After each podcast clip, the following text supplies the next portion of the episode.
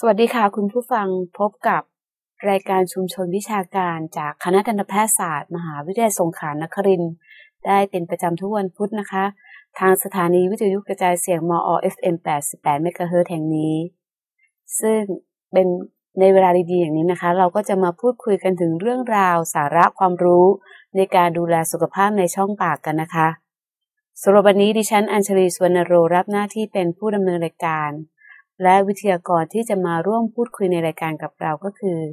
ทันตแพทย์หญิงวงศรีชัยการจนกิจ จากโรงพยาบาลทันตกรรม คณะทันตแพทยศาสตร์มอ สวัสดีค่ะคุณหมอ ค่ะ สวัสดีค่ะ คุณอัญชลี แล้วก็สวัสดีค่ะท่านผู้ฟัง คุณผู้ฟังคะ วันนี้เราจะมาพูดคุยกันถึงเรื่องการเตรียมความพร้อมในเรื่องของสุขภาพในช่องปาก ของคุณแม่ซึ่งกำลังตั้งครรภ์ และการดูแลสุขภาพในช่องปากของลูกน้อย ตั้งแต่ยังเป็นทารกกันเลยทีเดียวนะคะ หลายคนเมื่อเตรียมความพร้อมที่จะมีลูก ก็ไปหาคุณหมอเพื่อฝากครรภ์นะคะ ดูแลสุขภาพทั่วไป แต่ว่าในส่วนของสุขภาพในช่องปากอะ่ะ หลายคนไม่ได้นึกถึงในเรื่องนี้ ซึ่งเรื่องนี้มีความจำเป็นไหมคะคุณหมอ ใช่ค่ะ หลายคนเนี่ยอาจจะไม่ค่อยสนใจสักเท่าไหร่นะคะ สนใจแต่เรื่องของสุขภาพร่างกาย สุขภาพของลูกน้อยในครรภ์นะคะ จนลืมนึกถึงสุขภาพในช่องปากกันเลยทีเดียว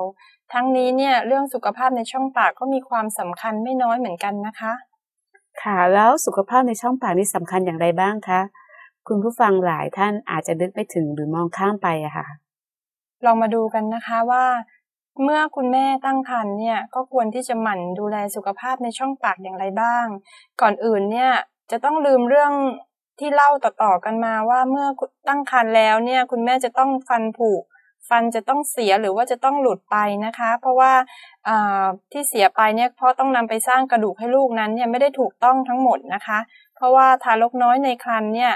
ปกติแล้วก็จะได้รับแคลเซียม แล้วก็สารอาหารที่จำเป็นต่อการสร้างกระดูกและฟันจากการรับอาหารของคุณแม่อยู่แล้ว ดังนั้นเนี่ยคุณแม่ที่ตั้งครรภ์ก็ควรจะทานอาหารในกลุ่มที่มีโปรตีน แคลเซียม ฟอสฟอรัส แล้วก็แร่ธาตุต่างๆ ให้เพียงพอทั้งต่อตัวคุณแม่เองนะคะ แล้วก็ให้เผื่อแผ่ไปยังลูกน้อยอย่างเพียงพอด้วยนะคะ ซึ่งก็จะทำให้ทารกในครรภ์เนี่ย ได้รับสารอาหารที่เพียงพอต่อการสร้างกระดูกแล้วก็ฟัน และคุณแม่ก็จะไม่ได้รับผลกระทบใด ๆ จะไม่ต้องสูญเสียฟันไปเพื่อสร้างฟันลูกเหมือนอย่างความเชื่อในอดีตอีกต่อไปนะคะ เพราะว่าในสมัยก่อนเนี่ยจะมีความเชื่อเช่นนี้เนี่ยเนื่องมาจากว่ามีการพบว่ามีหญิงมีครรภ์เนี่ยมักจะมีปัญหาใน มีปัญหาในเรื่องของโรคเหงือกอักเสบ จนถึงโรคปริทันที่ทำลายกระดูกเบ้าฟันได้รุนแรงมากกว่าในภาวะปกติที่ไม่ได้ตั้งครรภ์นะคะ ซึ่งผลตามมาก็คือจะมีการสูญเสียฟันจากภาวะโรคเหงือกที่รุนแรงค่ะ ค่ะ แล้วทำไมจึงพบว่าคุณแม่ที่ตั้งครรภ์จึงมีปัญหาในช่องปากมากกว่าคนทั่วไปอะคะก็สาเหตุที่คุณแม่ที่กำลังตั้งครรภ์มีปัญหาในช่องปากมากกว่าปกตินะคะ เพราะว่าระหว่างการที่มีการตั้งครรภ์เนี่ยคุณแม่ก็จะมีการเปลี่ยนแปลงของฮอร์โมนต่างๆ มากกว่าในภาวะปกติทั่วไปนะคะ แล้วซึ่งการเปลี่ยนแปลงของฮอร์โมนนี้เนี่ยก็จะนำไปสู่การตอบสนองต่อสภาวะการอักเสบติดเชื้อได้มากกว่าปกติอีกด้วยนะคะ แต่ว่าอย่างไรก็ตามถ้าเกิดคุณแม่มีการดูแลความสะอาดในช่องปากได้ดี ไม่ปล่อยไม่ปล่อยปะละเลยการทำความสะอาดในช่องปากนะคะ ก็ให้มีการแปลงฟัน มีการใช้ไหมขัดฟัน คุณแม่ก็จะมีสุขภาพในช่องปากที่ดี ไม่มีการสะสมของเชื้อแบคทีเรียที่ทำให้ก่อโรคนะคะ แล้วก็จะได้ไม่ต้องทนรับผลกระทบของฮอร์โมนขึ้นขึ้นลงลงของเราและคุณแล้วก็จะได้ไม่มีคุณแม่คนไหนนะคะ ที่ว่าตั้งครรภ์แล้วเนี่ยก็จะต้องมีการสูญเสียฟันอีกต่อไปค่ะ ค่ะเอ่อแล้วคำถามที่พบบ่อยๆก็คือ ตั้งครรภ์แล้วสามารถทำฟันได้ไหม ก็มาขอถามแทนคุณแม่ที่กำลังตั้งครรภ์นะคะ เพราะว่าหลายคนคิดว่าไม่สามารถจะไปทำฟันได้อะค่ะอ่าส่วนความคิดเห็นที่ว่าเวลาตั้งท้องเนี่ยสามารถจะทำฟันทำฟันไม่ได้เนี่ยมันก็มีส่วนที่ถูกต้องนะคะ แต่ว่าไม่ได้ถูกต้องทั้งหมดนะคะ เพราะว่าในการดูแลรักษาทางทันตกรรมในกรณีที่จำเป็น แล้วก็การทำความสะอาดช่องปาก อย่างต่อเนื่องสม่ำเสมอนั้นมีความสำคัญ สำหรับผู้หญิงตั้งครรภ์นะคะ เนื่องจากว่าระหว่างการตั้งครรภ์เนี่ยฮอร์โมนของคุณแม่เนี่ยจะมีการเปลี่ยนแปลงมากอย่างที่กล่าวมาแล้วนะคะ ก็จะทำให้มีการตอบสนองต่อการติดเชื้อได้ง่ายมากๆ แล้วก็ยังรุนแรงด้วย ดังนั้นเนี่ยคุณแม่ก็ไม่ควรที่จะปล่อยปละละเลยนะคะ แล้วก็การจะไปทำความสะอาด ภายในช่องปาก แล้วก็ไปพบทันตแพทย์เนี่ยก็ยังมีความจำเป็นอยู่นะคะ เพราะว่าหากเราทิ้งปัญหาโรคเหงือกอักเสบ หรือว่าฟันผุเอาไว้นานเกินไป ก็อาจจะทำให้สายเกินแก้ได้นะคะ การไปพบคุณหมอเพื่อดูแลสุขภาพช่องปาก ก็มีช่วงเวลาที่ไปได้ แล้วก็ไม่เหมาะสมที่จะไปนะคะก็คือ ระหว่างการตั้งครรภ์9เดือนเต็มๆเนี่ย มีช่วงเวลาปลอดภัยที่คุณแม่สามารถไปตรวจสุขภาพ แล้วก็รับการรักษาทางทันตกรรมได้นะคะ ก็คือในระยะการตั้งครรภ์4-6 เดือน ดังนั้นเนี่ยถ้าเกิดคุณแม่เตรียมตัวจะตั้งครรภ์ควรรับการรักษา การทำความสะอาดช่องปาก และรับคำคำคำแนะนำจากทันตแพทย์ไว้เสียแต่เนิ่นๆนะคะ แล้วก็เมื่อมีเมื่อตั้งครรภ์แล้วหากมีปัญหาใด ๆ เนี่ยหรือว่าต้องการรับการรักษา ในช่องปากนะคะ ก็ควรไปปรึกษาแล้วก็ขอคำแนะนำจากทันตแพทย์ได้ค่ะ ค่ะ ดังนั้นคุณแม่ที่กำลังตั้งครรภ์แล้วเกรงว่าจะไม่สามารถไปทำฟันได้ก็เปลี่ยนความเชื่อสมัยนะคะ ในช่วงที่อายุครรภ์ประมาณ 4-6 เดือน ก็เป็นช่วงที่ปลอดภัยที่จะมาพบทันตแพทย์เพื่อทำฟันนะคะ แต่ถ้าจะให้ดีที่สุดคือ ถ้าว่าจะเตรียมพร้อมที่จะมีตั้งท้องก็ตรวจสุขภาพฟันไปก่อนเลยใช่ไหมคะคุณหมอ ใช่ค่ะ ค่ะเออในระหว่างตั้งครรภ์นี้เราสามารถทำฟันได้ทุกประเภทเลยไหมคะ ไม่ว่าอุดฟันถอนฟันขุดหินปูนอ่าก็อย่างที่บอกไปแล้วนะคะว่าคุณแม่ตั้งครรภ์จะมีปัญหาในช่องปากมากกว่าปกตินะคะ ก็มาจากทั้งในเรื่องของการเปลี่ยนแปลงของสรีรวิทยาระหว่างการตั้งครรภ์แล้วก็เรื่องของฮอร์โมนเนี่ยนะคะ ดังนั้นคุณแม่ที่มีฟันผุอยู่แล้ว หากสามารถซ่อมหรืออุดได้ ก็ให้รีบจัดการเสียตั้งแต่เนิ่นๆนะคะ ถึงแม้ว่ากำลังตั้งครรภ์อยู่ก็สามารถทำได้ค่ะ มีบางคนนะคะ เข้าใจว่าตอนท้องอุดฟันไม่ได้ ความจริงแล้วไม่ใช่ปัญหาอะไรเลยนะคะ หรือว่าอย่างเช่นการขูดหินปูน มีคุณแม่บางคนบอกว่าไม่กล้าทำไม่ยอมขูดหินปูน เพราะเห็นว่ากำลังตั้งครรภ์อยู่ เกรงว่าจะไปกระทบกับการตั้งครรภ์นะคะ ซึ่งเป็นเรื่องที่ไม่เกี่ยวข้องกันแต่อย่างใดนะคะ สามารถจะทำได้แม้จะอยู่ในช่วงของการตั้งครรภ์นะคะ ที่น่าจะให้เลี่ยงก็จะเป็นเห็นเป็นเรื่องของการถอนฟันนะคะ เพราะว่าอาจจะมีปัญหาเนื่องจากว่าในการถอนฟันเนี่ยจะต้องมีการใช้ยา อย่างเช่น ยาชา การใช้ยาปฏิชีวนะนะคะ ซึ่งไม่เหมาะที่จะใช้กับผู้หญิงที่ตั้งครรภ์นะคะ ดังนั้นเนี่ยการถอนฟันในคนที่กำลังตั้งครรภ์หากรอได้ก็ขอให้รอไปก่อนจะดีกว่านะคะ แต่ถ้ารอไม่ได้ก็สามารถถอนได้เช่นกันค่ะ แต่ว่าขอให้อยู่ในดุลพินิษของทันตแพทย์นะคะ ค่ะเออหากคุณแม่เตรียมพร้อมที่จะตั้งครรภ์นะคะ เหมือนที่เราพูดกันไปก็คืออยากให้รีบไปตรวจสุขภาพในช่องปากก่อนดีกว่านะคะ ใช่ไหมคะคุณหมอ ใช่ค่ะ ก็ในทางการแพทย์แล้วเนี่ย แนะนำไว้ว่าควรจะทำฟันให้เรียบร้อยก่อน ตั้งครรภ์นะคะ จะได้ไม่มีปัญหาเรื่องโรคเหงื่ออักเสบ หรือว่าเรื่องเลือดออกตามไรฟันมาเกี่ยวข้องนะคะ แล้วก็การอุดฟันก็เช่นการมีฟันซี่ไหนผุที่สามารถอุดได้ก็ขอให้รีบจัดการให้เรียบร้อยเลยนะคะ เพราะว่าจากการศึกมีการศึกษาความสัมพันธ์ระหว่างแม่กับลูก เกี่ยวกับเรื่องของฟันของฟันนะคะ พบว่าคุณแม่ที่มีฟันผุจะส่งผลถึงลูกด้วยนะคะ เพราะว่าเชื้อโรคที่อยู่ในปากของคุณแม่เนี่ยย่อมจะส่งต่อไปถึงลูกได้นะคะ อีกอย่างหนึ่งที่เห็นได้ชัดก็คือ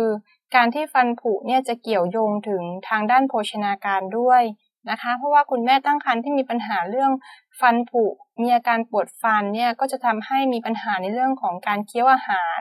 ก็จะทำให้เด็กในครรภ์เนี่ยได้รับโภชนาการที่ไม่ครบถ้วนได้นะคะ แล้วก็นอกจากนี้ เรื่องของเลือดออกตามไรฟัน ก็เป็นอีกปัญหาหนึ่งที่พบได้บ่อยในคุณแม่ตั้งครรภ์เหมือนกันนะคะ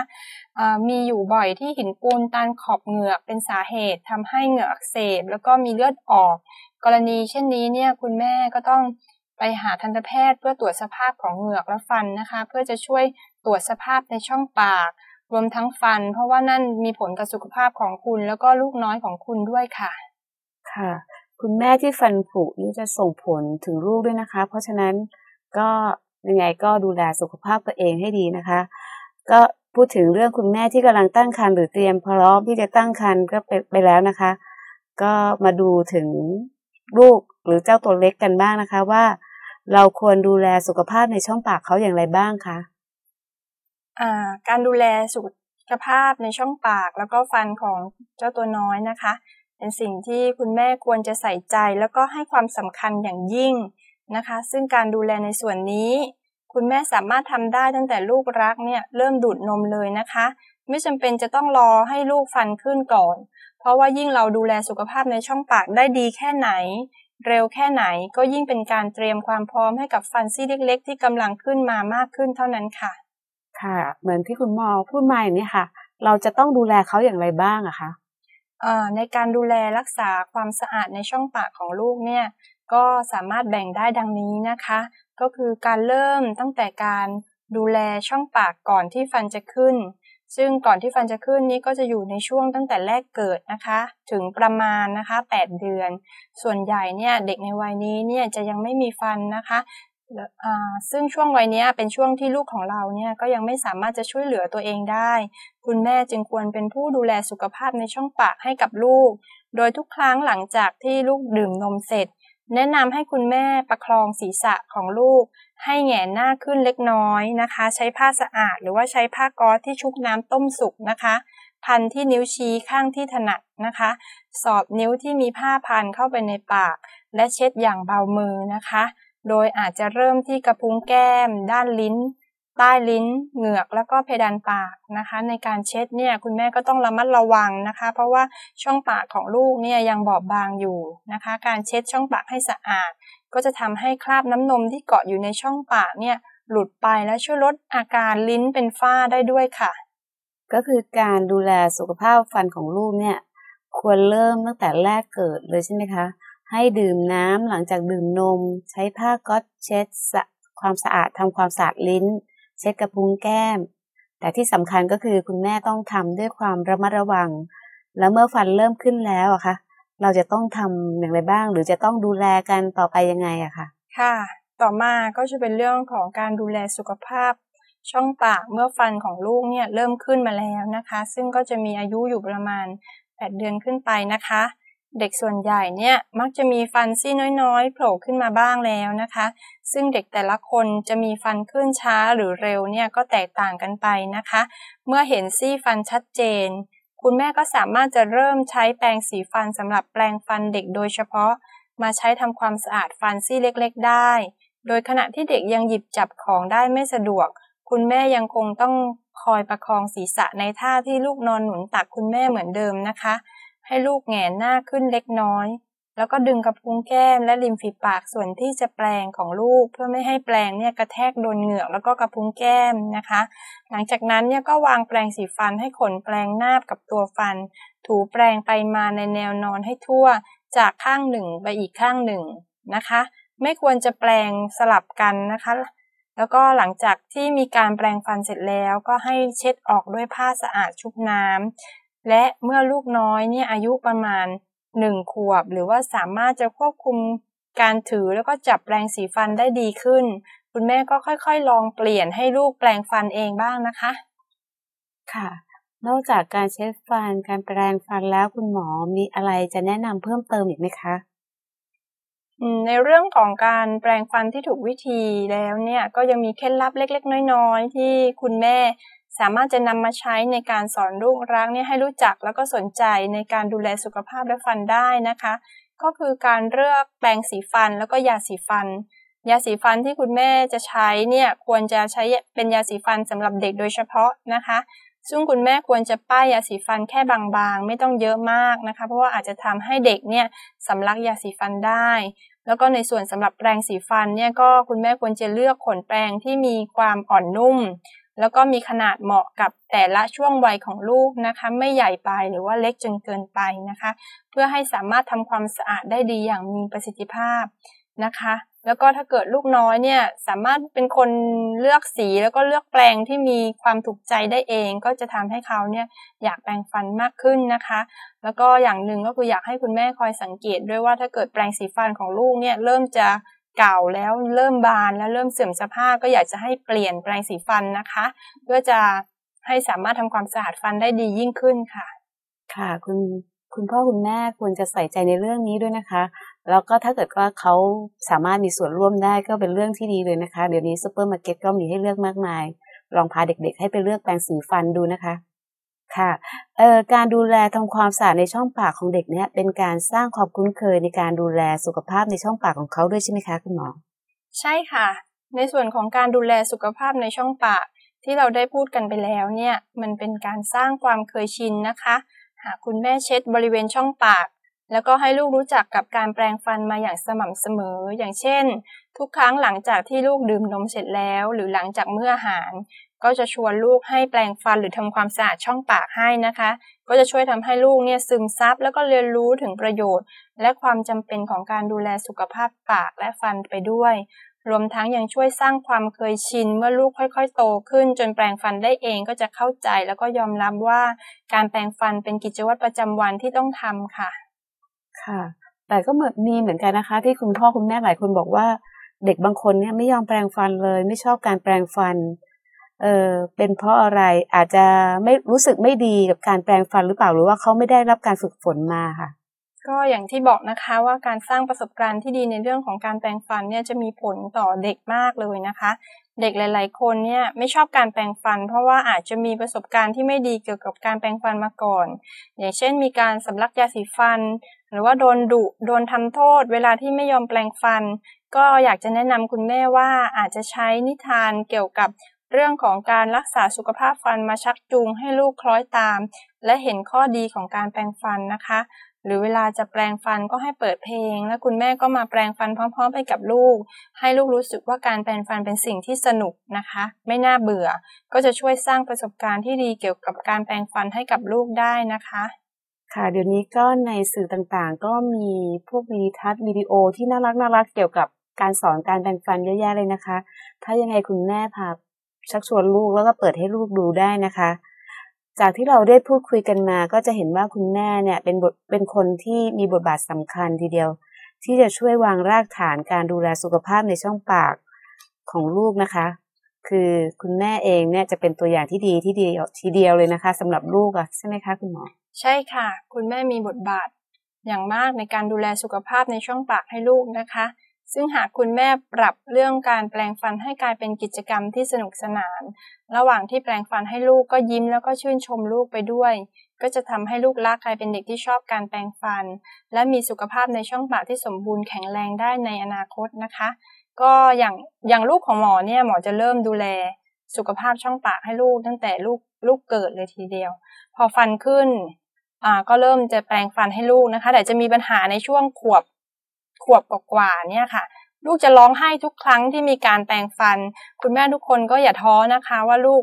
ร้องแล้วก็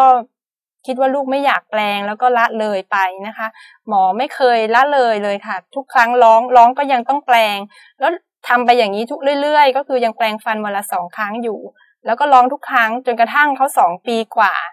เขาก็หยุดร้องจนทุกวันนี้เนี่ย แปลงฟันง่ายมากเป็นเรื่องที่สนุกสำหรับเด็กเพราะว่าเด็กเริ่มจะคุ้นชินแล้วค่ะ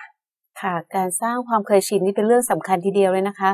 เหมือนกับลูกเองก็เคยเช็ดฟันแล้วเขาก็กัดนิ้วมาก็ต้องอดทนค่ะ ก็ทำไปเรื่อยๆ จนเขายอมรับไปอะไรนะคะ มันจะเป็นแค่ช่วงเวลาหนึ่งอะค่ะ เราคุณแม่ต้องทำให้เป็นนิสัยเขาก็จะรู้ว่ามันเป็นสิ่งที่ควรจะทำแล้วเขาก็จะไม่ร้องอีกต่อไปค่ะ ก็มาถึงคำถามจากทางบ้านกันบ้างนะคะ ถามว่าคุณแม่ควรไปพาลูกอะค่ะ ไปพบหมอฟันเมื่ออายุเท่าไหร่ดีคะ จริง ๆ คุณพ่อคุณแม่เนี่ยก็จะสามารถพาลูกมาพบหมอฟันได้ตั้งแต่ฟันเด็กเริ่มขึ้นเลยนะคะ เพื่อจะให้เกิดประสบการณ์ที่ดีนะคะ ส่วนสิ่งที่อยากจะให้คุณพ่อคุณแม่ช่วยก็คือในเรื่องของการสร้างทัศนคติที่ดี ในการพาลูกมาหาหมอฟันนะคะ อาจบอกลูกว่าเห็นไหมมาหาหมอแล้วไม่เจ็บเลย หมอพยายามช่วยหนูนะ หมอใจดีใช่ไหมคะ มีรางวัลให้ลูกด้วย เด็กก็จะเกิดความรู้สึกที่ดีกับหมอฟัน แล้วก็มาตรวจในครั้งต่อไปก็ง่ายขึ้น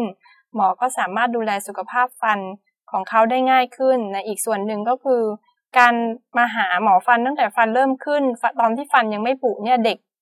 เด็กก็จะแค่มาขัดฟันกับคุณหมอ ซึ่งไม่มีอาการเจ็บใด ๆ ก็จะทำให้เด็กมีทัศนคติที่ดีได้นะคะ แต่ถ้าเกิดว่าคุณพ่อคุณแม่พามาตอนที่ลูกฟันผุทั้งปากแล้วเนี่ย มันก็จะทำให้เด็ก รู้สึกว่าการมาหาหมอฟันเนี่ยเจ็บปวดนะคะ หลายคนก็สนุกสนานนะคะ เพราะจะได้ลูกบุ๋งกลับไปด้วยใช่ไหมคะค่ะ เออแล้วก็ถ้าเจอเด็กที่ไม่ยอมท่าเดียวเนี่ยค่ะ คุณหมอมีวิธีการจัดการอย่างไรบ้างคะก็ในส่วนที่บางคุณพ่อคุณแม่บางคนเนี่ยมีงานยุ่ง จนไม่มีเวลาดูแลลูกของท่านนะคะ จะปล่อยปละละเลยมาจน เด็กมีอาการแล้ว อย่างเช่น มีการเจ็บปวดฟันทานข้าวไม่ได้ มีอาการแก้มบวม การรักษาอย่างเงี้ยจะยุ่งยากมากขึ้นนะคะ แล้วก็จะควบคุมเด็ก เพื่อให้ความร่วมมือเนี่ยจะค่อนข้างยาก เพราะว่าเด็กมีอาการปวดร่วมด้วย การมาพบทันตแพทย์ครั้งแรก อาจจะต้องให้การรักษาที่รีบด่วน เพื่อจะต้อง